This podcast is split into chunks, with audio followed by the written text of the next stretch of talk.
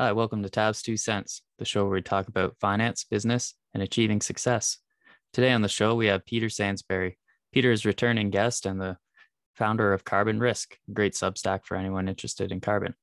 Today, we're going to talk about carbon. We're going to talk about the implications on the carbon market from the Russian invasion into Ukraine.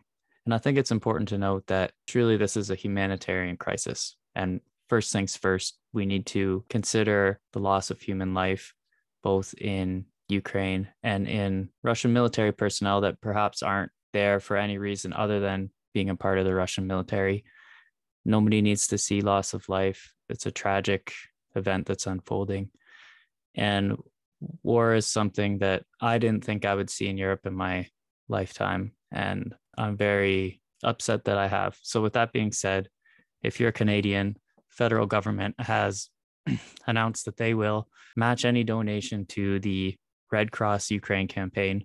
So I'm going to go ahead and link out that donation page in the show notes. So hopefully you enjoy the show. We still need to discuss our investments. We still need to talk about our hard earned dollars and what can happen to our money as a result of this war. So I think it's important to compartmentalize both the war and our finances. So, with that being said, I hope you enjoy my discussion with Peter. We cover a lot of topics, both from a geopolitical stance and a commodities and carbon market viewpoint. Enjoy the show. Welcome to Tabs Two Cents, a show for average Joe investors where we talk finance and how to achieve success. Peter, welcome back to the show. Thanks, Jay. Thanks for having me back on the podcast. Yeah, and a lot has changed since the last time you've been on. And uh, I really wanted to get you on to talk about carbon, commodities, markets. Um, I know your last blog you sent out collateral damage. You highlighted the four areas in which um, the recent events could affect carbon prices. I don't know if you want to talk about that quickly. Yeah, that's right. So, I mean, clearly it's you know it's um, first and foremost a you know a humanitarian crisis that's that's unfolding in, in Eastern Europe at the moment. Um, but you know as, as investors we you know clearly need to consider the implications for you know for for our, for our investments. Now, as uh, you know uh, from my my piece was kind of uh, inspired well, sparked really from what has kind of materialized over the last over the last few days and and kind of what I see as the potential you know, downside risks to uh, carbon markets going forward. And really, there was, um, you know, as you mentioned, like four four things that could differ in terms of their, their ferocity and their, their immediate impact. Um, and they're really kind of the sort of financial, economic, political, and you know, kind of social impacts, and then how those four factors kind of feed back on themselves and, and impact carbon market. So the first one was really kind of the sort of financial impacts. Um, and then really back in uh, even you know, only Thursday last week, there was, um, there was a massive sell-off in EU emission allowances, literally um, when the market opened uh, in the morning on, on, that Thursday. And there, there was a you know, massive gap opened up in, in, in, the, in, the, in, the, in the chart. And you know what tends to happen when there's you know this kind of volatility spikes in, in the energy market is you get these kind of you know margin calls and you know the carbon market is quite a, a liquid market. And you know, it's not something necessarily that uh, utilities or you know, hedge funds need for, for their day-to-day operations. So it's something that can easily be be sold. Um, and that's what we saw you know really on thursday morning when um, you know the price dropped by you know around about 10 10 euros per ton within you know in the space of one day. You know what is likely to happen, what, what we've kind of seen subsequently over the last you know, few days is that that trend towards margin calls accelerates and you know people offload you know emission allowances that they've perhaps got on their on their books.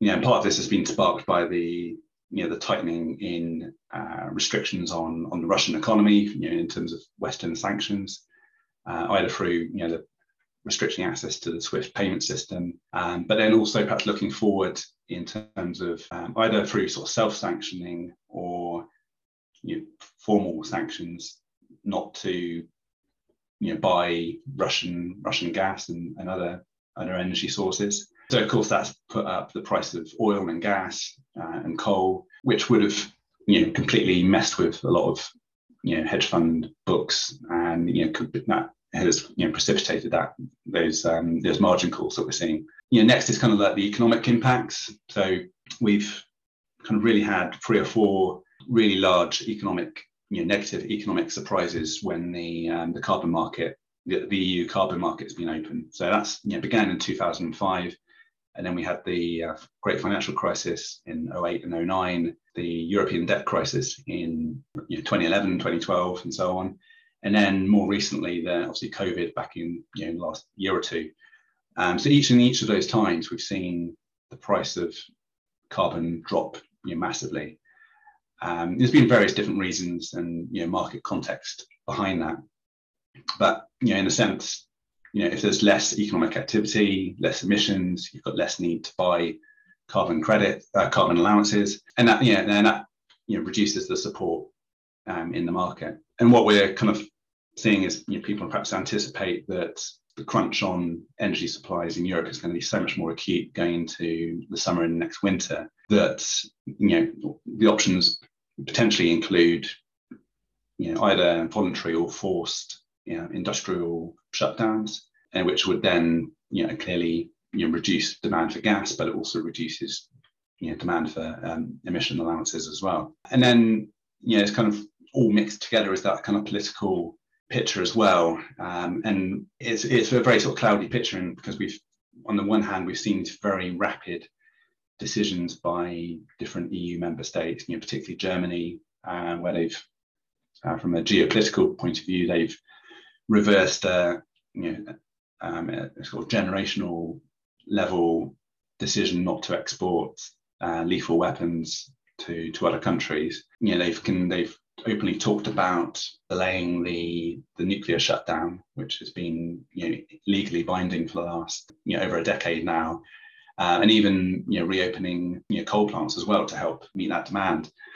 So these are these are things that we you know, really couldn't have imagined even you know, a week or two ago. And so just on, on those things, it's, it's difficult to disentangle you know, what the impact is going to be on on, on carbon. You know, on the one hand, you know, more nuclear means less demand for fossil fuels, but on the other hand, you know, if there's more coal being burnt, you know, that increases the you know, demand for emission allowances. Uh, but it's all also kind of wrapped up in this you know, wider perspective on what's going to happen to Europe's climate strategy. You know, clearly reducing reliance on fossil fuels, cutting emissions is very much closely related to trying to distance ourselves from from Russian gas. You know, the, the two align quite well. But what we potentially could see is you know a ramping up in you know kind of state mandated acceleration in renewable energy, um, you know resource efficiency, energy efficiency, which up until now has been really kind of left to the market. You know, and the EU ETS has been that the tool to help accelerate that transition.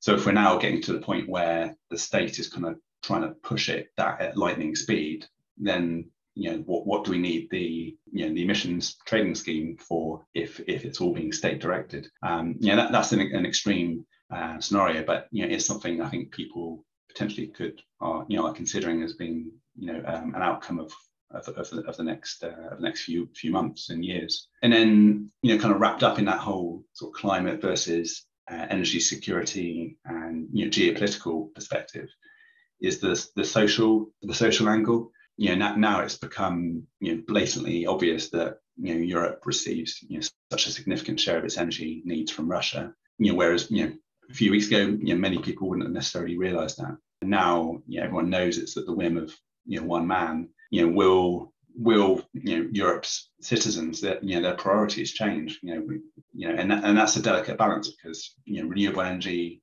you know will take time to to bring on no matter what the you know the state funds and you know and, and ambition behind it so it's i think it's accelerated you know things that are going to you know are happening anyway but it's still very much undecided what's going to happen and i think that all that uncertainty you know financial and economic risks is is been weighing on the on the carbon market over the last you know over the last 10 days or so yeah there's definitely a lot to unpack there one thing that I wanted to ask you about because I know you're a commodities guy first. The price of oil, I mean, we're in triple digits, both Brent, WTI today. Do you think that you could see some of mm. those industrial oil producers using that excess money to buy carbon allowances? Potentially. I mean, you know, if, you, if you're talking about OPEC members or you know other other you know, it really depends on the extent to which they're they're attuned to you know ESG mandates. You know, if it's a you know a state, you know Saudi Aramco, they've got no sort of pressing need to satisfy you know their their shareholder expectations over you know offsetting their carbon. Um, whereas if it's you know potentially some you know private privately held producer you know in South America, for example, then you know potentially that that's an opportunity for them to uh, use as extra funds to help offset their you know their carbon risk. Just a thought that I had in regard to higher oil and mm you know with carbon and there's going to be some implications for excess fossil fuels that they're going to need and all of these other areas where they're going to pump out their energy.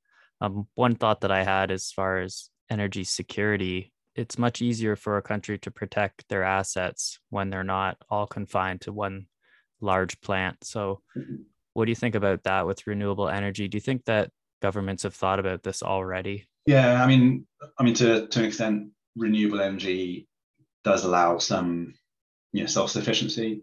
You know, while one country could rely on solar, another can rely on wind, wave, whatever. So, you know, to some extent, it allows more, you know, decentralization to some extent. But clearly, the sun doesn't always always shine during the day. So you need, um, you know, to redevelop the grid to potentially allow excess energy during the day to be, you know, uh, exported to regions or countries where there's a there's a deficit of of, um, of energy. So, you know, this is a mammoth task. It it doesn't mean we can all become less less interdependent on each other. Um, in many extent respects, it it we need to become more more dependent uh, purely because of the grid.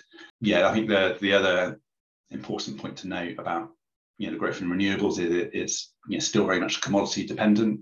So you need, you know, uh, rare earths, you know, lithium, all of those other kind of very sort of scarce uh, and you know becoming increasingly valuable commodities.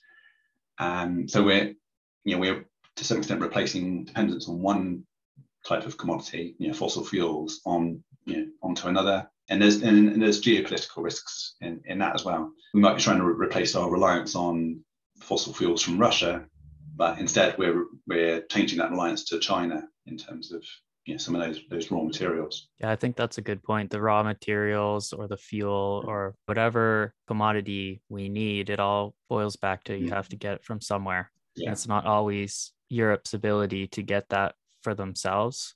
I know here in Canada, North America, we have lots of resources, but we can't we don't necessarily have the financing to mine them all either. So mm. it's not it's not like we can just all of a sudden have a major lithium mine to produce a ton of batteries. So yeah, and, and that's right. And I mean, I mean, it's important to note. It's also, you know, even if you've got the raw material, you actually need to process it into a, a chemical or a you know raw material that actually you can use in the final application. To take lithium as, as an example, you might have you know a lithium mine, but if you don't have the the, the processing ability, you know, such as like China China has, then you know, it's not really necessarily going to do you any good. Yeah. And one thing that one blog that you put out was the impact that a recession could have on carbon. And, mm. you know, if we continue to see commodities rise this fast and, you know, funding going into military areas and for whatever reason a recession was to occur due to this elongated war, yeah. What do you think the impacts would be on carbon from that?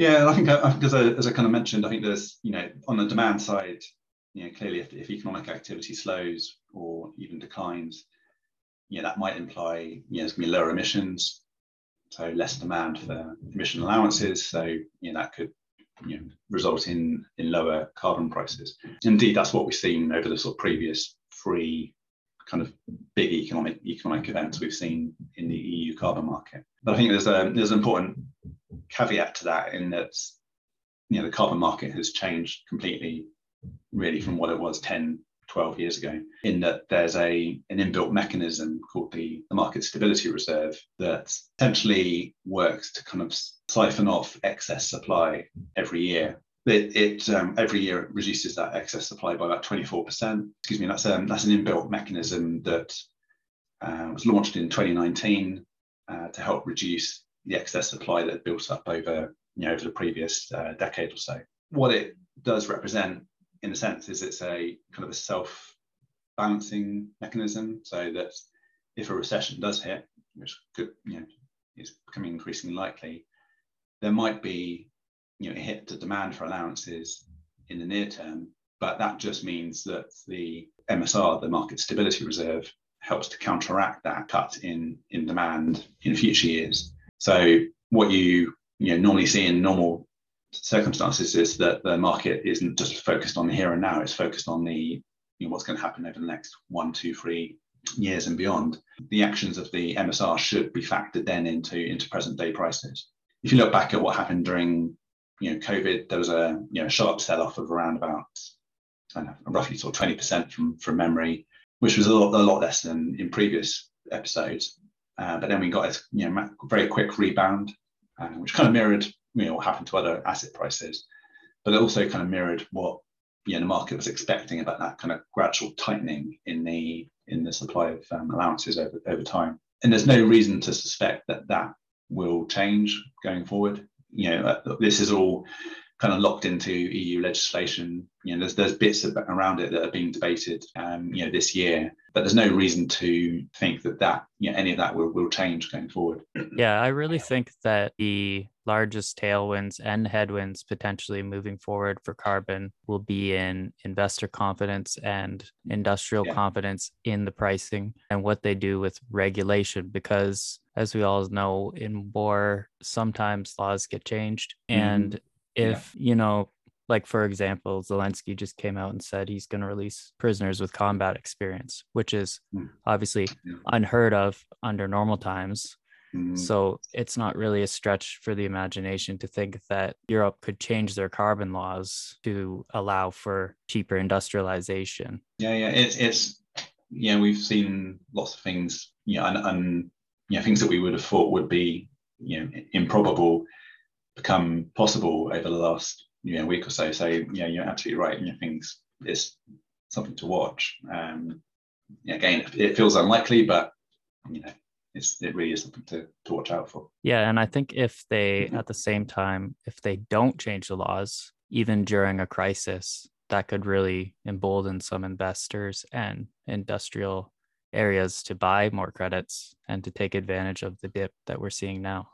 Yeah, and, and that's right. So that's I mean that's the flip side of it is if you've you know you've got the confidence to that the EU will stay the course and you know recognise that you know even though they might try and ramp up you know other aspects of uh, climate change and you know fossil fuel abatement that um, you know that they might have some control over that the you know the path that they've set out in terms of you know emission reductions and and the role of the the EU carbon scheme has in that, if you think that's going to that's going to stay the same, then you know, potentially they're going to be, you know, as the carbon price unwinds, you know, there could be some you know, interesting opportunities going forward. Yeah, and I think one thing that I've sort of been considering is some people look at carbon as sort of like a negative commodity. Like there's only so much room in the mm-hmm. atmosphere before we're past the point of no return. And what's happening in Russia is taking away some of those spots. And mm. you know, I saw a video of an oil refinery that was lit on fire for whatever reason. Yeah. And that's just spewing carbon into the air. So, you know, if we're if we're in the position we're in and the, the science is determined, it's going to be pretty hard for them to change course. I would think on carbon. Yeah, absolutely. And it's you know it would be you know I've kind of described um, uh, the carbon market as a you know other you know, not necessarily a, a, commodity but more almost like a currency, like a the currency of decarbonisation. You know, just like investors have lost trust in the, the Russian ruble over the last week, if you lose trust in currency of decarbonisation, which is you know the carbon price, then you know the price collapses, and you know investors um, never come back potentially. So that's that's the real risk that the you know the European Commission faces. Um, you know, it should they should they, however unlikely, you know, tamper with the uh, the carbon system the carbon market, sorry. So if your you know your expectation is that they wouldn't be do anything as stupid to to mess with it, then you know it, again, as you're saying, it's going to throw up some interesting opportunities to um you know to back that that commitment. Yeah, for sure. And what I understand is people are mm-hmm. speculating that most of the sales have been either industries monetizing their free allowances mm-hmm. or mm-hmm. speculators getting out of the market and moving into, I'm assuming, something like oil, perhaps. You recently yeah. released a blog on options and the headwinds and some interesting activity that you've seen. I wonder if you could just talk about that a little bit. Yeah, that's right. So just like any other you know, commodity market or asset market, you know, options plays a um, you know, option market plays a, a, pivotal role in the carbon market as well. And up until you know maybe even sort of three or four weeks ago, you know, there was a lot of sort of core market activity um, that would you know we was looking at sort of very bullish prices, you know, beyond 95 euros a ton. You know, and the expectation was that when or if you know prices had carried on beyond that point, then you know institutions that had risen those those call options would have had to have gone into the market and bought the underlying asset, so the uh, either the physical carbon market or the or the EU futures contracts, and that would have you know, helped push the the price up towards that um, option market um, expiry value. But what we're seeing now is almost like the reverse, you know, and it's become a might become a, an increasing headwind, um, in that you know prices have dropped you know below that kind of key 80 euro per ton mark. Um, you know, between 80 and 85, there was a lot of uh, activity that was kind of, um, yeah, kind of a net bullish uh, position. Uh, but now prices are below that level. Um, and if they, you know, they stay below that, that level, and perhaps you know, the expectation is that you know there might be more selling, um, is that we could then see a reversal of that process. You know, instead of institutions buying the underlying asset, the carbon price, they could you know be more and more selling you know has the impact of kind of accelerating moves on the upside, but also you know the reverse on the downside as well. Yeah, so we've seen a, a kind of a, a, net sort of swing towards a more bullet, um, more bearish sentiment in the, in the um, options market over the last you know two or three weeks. Yeah, so it'll be yeah, interesting over the next day or so whether that 80 euro per ton level holds. Yeah, absolutely. It's something to watch. I wonder if we can transition over to commodities, mm-hmm. oil and natural gas specifically. I wasn't really looking or watching markets when Russia went into Crimea. I'm assuming that just based on your book that you mm-hmm. were. How does this differ from that? It's obviously a much larger scale. Mm-hmm. And if you can recall, what do you remember happening when Crimea was as far as they went? Yeah, I mean, uh, you, you say it's, it's, a very different scale. I mean, the energy, the energy market was in a very different position then. Um, and I forget exactly when that invasion happened, but you know, now, very, you know, clearly now, you know, energy markets are already very tight. You, know, you mentioned oil over hundred uh, dollars a barrel, you know, very high gas and coal prices. But going into the back end of 2014, we had you know the oil price collapsing, and so it was you know very much you know very much a different picture um, in terms of the you know the supply demand dynamics. In in a sense now it you know Russia's in a position of strength because of you know high high commodity prices and the you know, the extent to which they have and are able to access you know those reserves that they've built up over the last you know last few years. Whereas you know going back five six years ago or more, uh, back when it was Crimea, it was a very different picture. There was a you know more of yeah, there was more of a more of a weakness. You know, Putin had a weaker hand back then. Yeah, so I, that's probably the main differences in terms of where we are where we are today yeah, we've underfunded the oil industry for the last decade or yeah. so, some would argue. And perhaps that's why we're seeing the prices we're seeing now because I know here in Canada, I have some friends in Alberta and they work on the oil rigs in the sands, and a lot of them mm. have had to leave because they've been shutting down those rigs.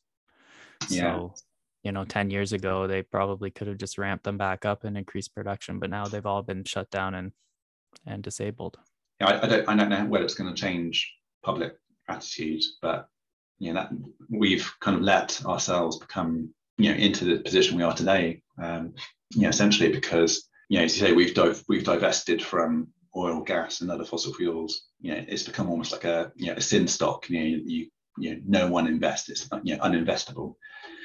Um, or you, you, know, you, can't be seen to to invest in in fossil fuels. So that's you know that's kind of taken away our leverage you know, in these kind of situations where, you know, previously we could have been able to manage the supply side of it.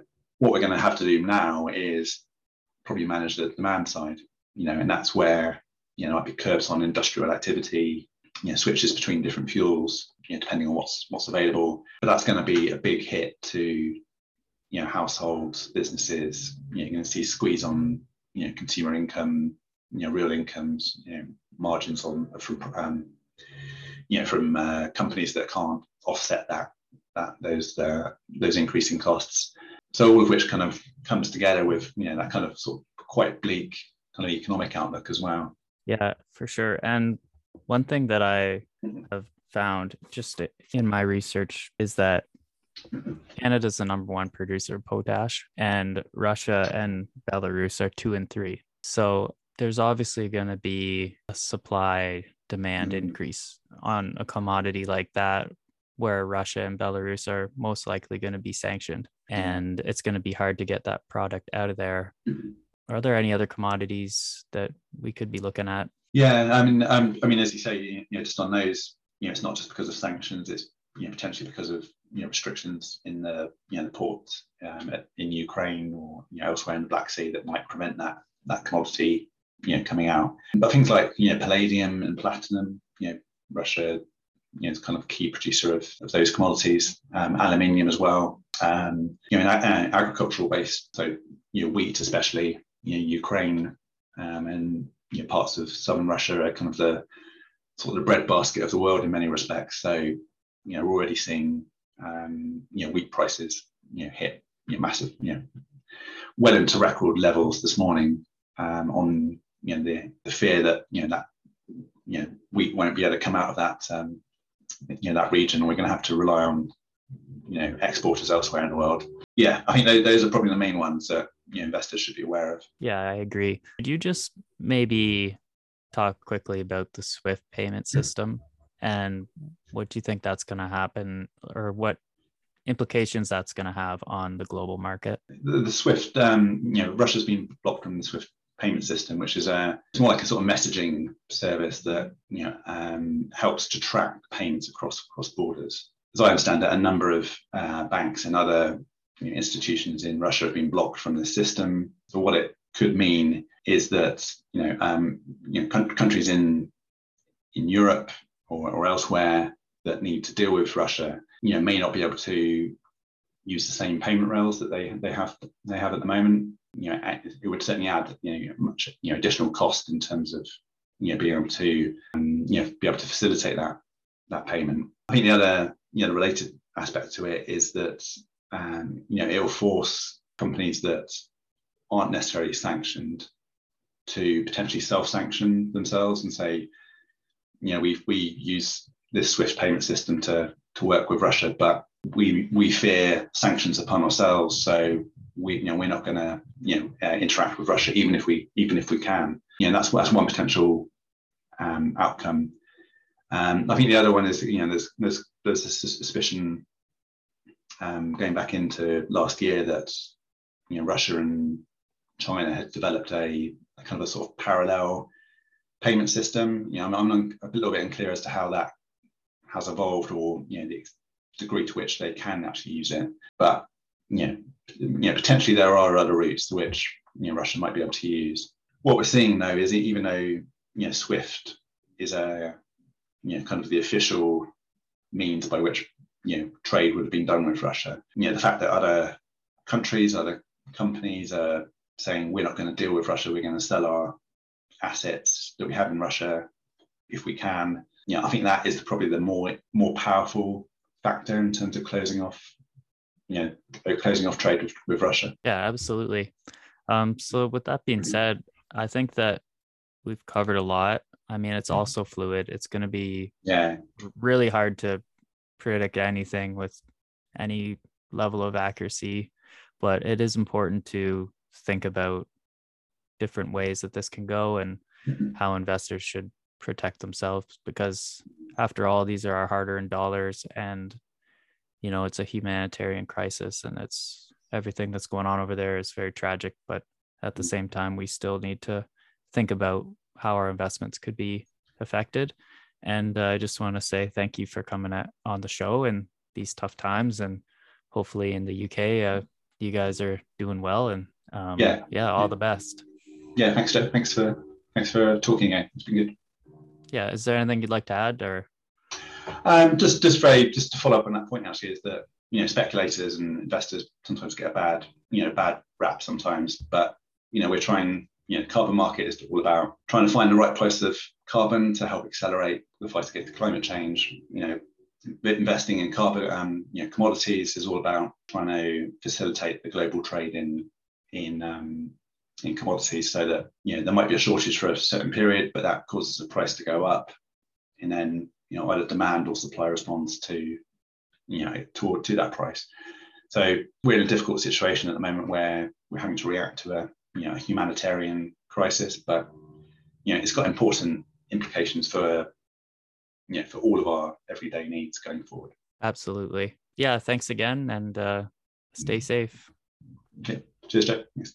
Joe is not a financial advisor and may have interest in the stocks discussed on the show, so do not take any information included within this podcast as a recommendation or formal advice. Thank you.